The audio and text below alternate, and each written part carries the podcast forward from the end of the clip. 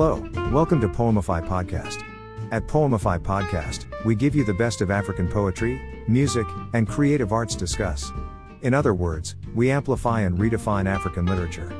Once again, welcome to Poemify Podcast. Happy listening.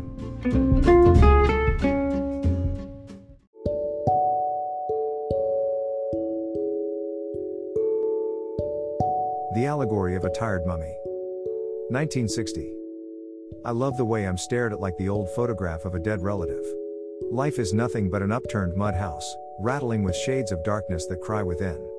I know this, but I am young and unmutilated with a rushing stream of flowers between my thighs. I still draw my life in the air, painting with a white chalk, the images of boys who pretend to play hide and seek with toy guns. And when I garner strength, I turn my face from the mud house. Mud house of madness. Mud house of death. nineteen sixty-seven. It is winter, but I do not want sex. I amble to a church to see the face of a god, but he's not in, so I fix myself before a clothing store where I hold scarves for the buyers and the who says I cannot check around folks that swarm in. I am dressed to kill, in a bloody green gown that reaches my navel, embroidered with the silk of a dying tree. Tomorrow is my death day. And I will mark it. Today. Certain songs are never meant to fade. Like the staccato bursts of gunfire.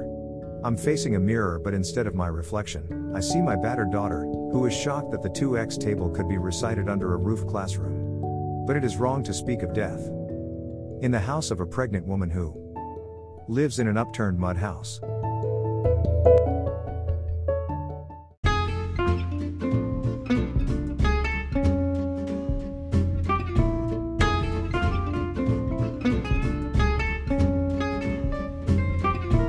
Thanks for listening to this episode of Poemify Podcast.